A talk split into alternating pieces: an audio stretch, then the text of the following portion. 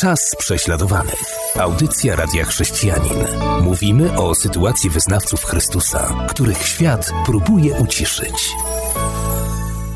Witam naszych słuchaczy w kolejnej audycji Czas prześladowanych. Witam Macieja.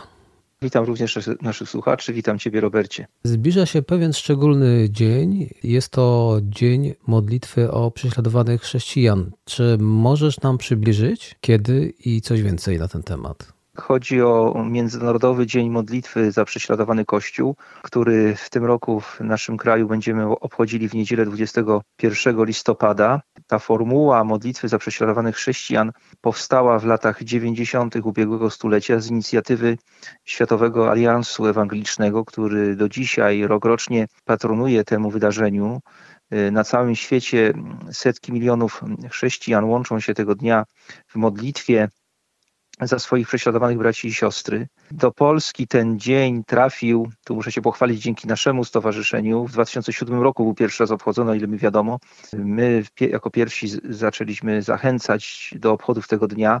Teraz to już niemal wszyscy wiedzą o istnieniu tego dnia, wiele osób się modli. Co ważne, tu nie chodzi o jeden dzień, o jakąś konkretną niedzielę, ale chodzi o to, żeby pobudzić serca chrześcijan do głębszego zainteresowania się losem prześladowanych wyznawców Chrystusa i pamiętania o nich też poza tym dniem. Czy coś szczególnego Stowarzyszenie Głos Prześladowanych Chrześcijan przygotowało z tej okazji? Tak, jak co roku przygotowujemy szereg materiałów, które są pomocne do zorganizowania spotkania modlitewnego czy przedstawienia sytuacji prześladowanych chrześcijan w czasie nabożeństwa. Te materiały można wykorzystać też w grupie domowej czy w indywidualnym studium Biblii, w osobistej komorze modlitewnej. Mamy specjalnie do tego dedykowaną stronę internetową idop.gpch.pl i na tej stronie można pobrać cały szereg materiałów. Są tam materiały też do pracy z młodzieżą, z dziećmi,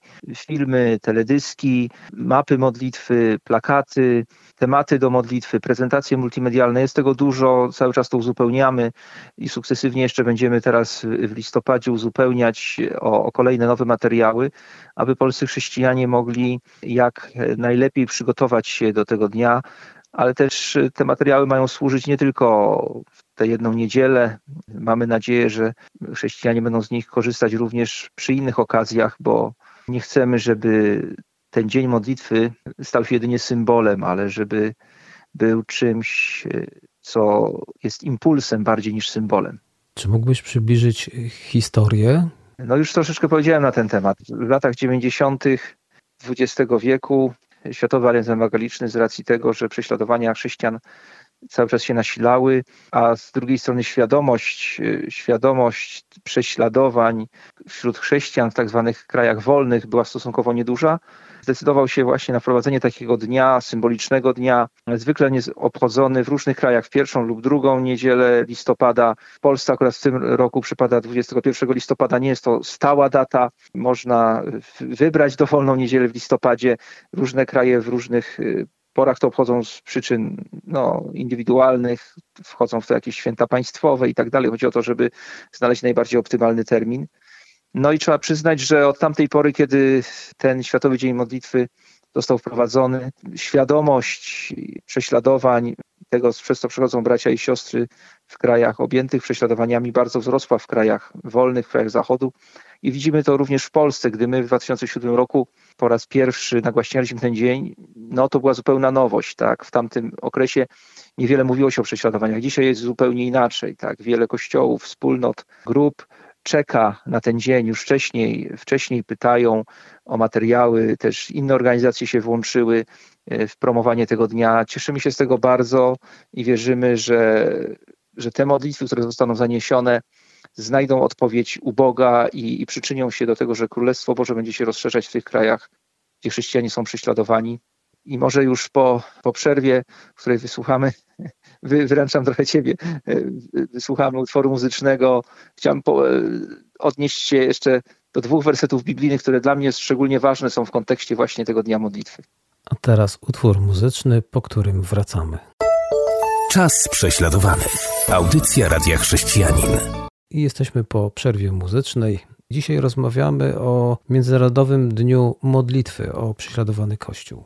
21 listopada w niedzielę obchodzimy Międzynarodowy Dzień Modlitwy za Prześladowany Kościół. Zachęcamy jako organizacja, jako Głos Prześladowanych Chrześcijan do tego, by tego dnia, ale niekoniecznie tego dnia, to może być każdy inny dzień w listopadzie, zorganizować spotkanie modlitewne poświęcone szczególnie właśnie temu tematowi, czyli sytuacji prześladowanych chrześcijan i modlitwie wstawienniczej za nich.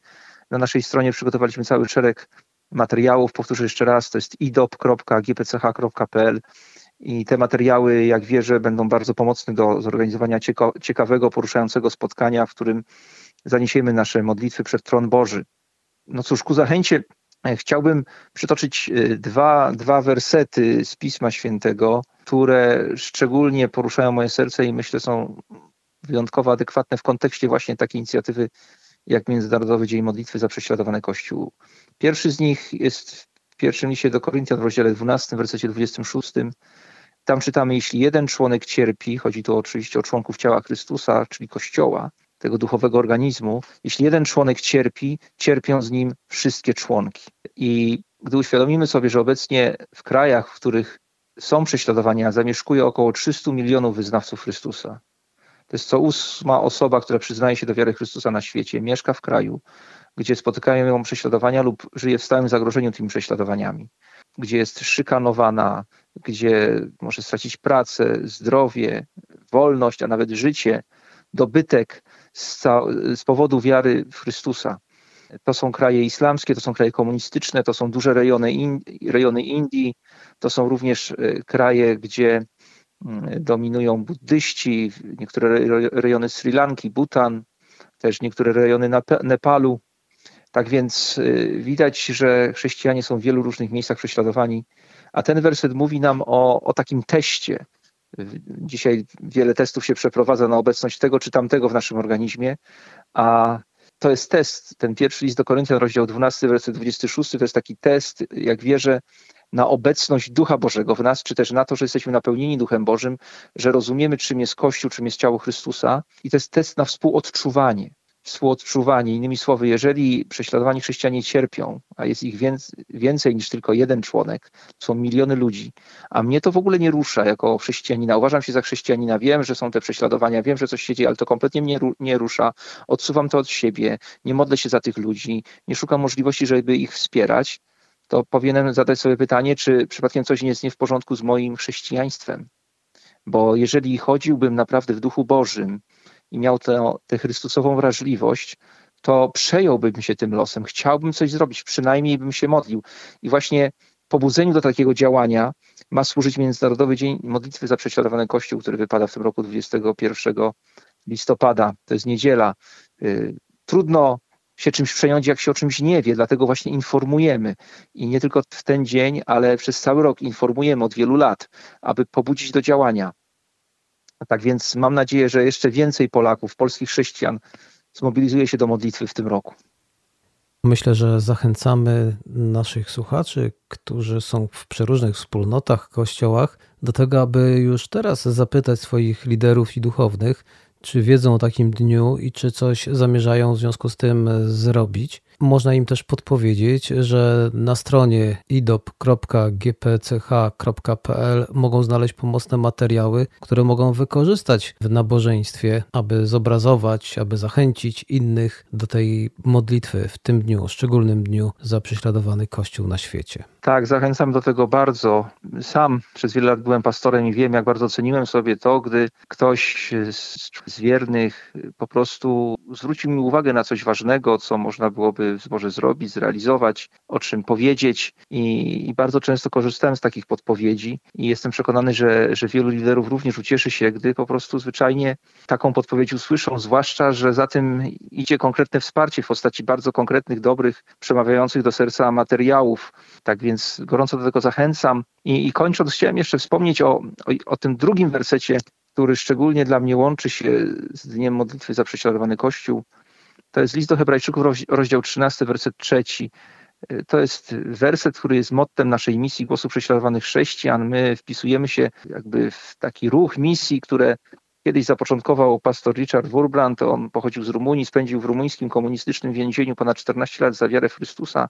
I tak naprawdę ta misja, istota naszej misji, to bycie głosem zrodziło się, gdy on siedział w izolatce więziennej, nie miał dostępu do nikogo i nikt do niego nie miał dostępu. Był bity, torturowany i wtedy przed Bogiem marzył, by powstała kiedyś misja, która będzie pomagać prześladowanym chrześcijanom, takim jak on. I ten tekst z listu do Hebrajczyków 13:3 było coś, co grało w jego sercu i z czym on potem, gdy wydostał się na wolność, wydostał się z Rumunii, poszedł do wolnego świata i misje w różnych częściach świata powstawały jak grzyby po deszczu. I ten werset brzmi: pamiętajcie o więźniach, jakbyście współwięźniami byli.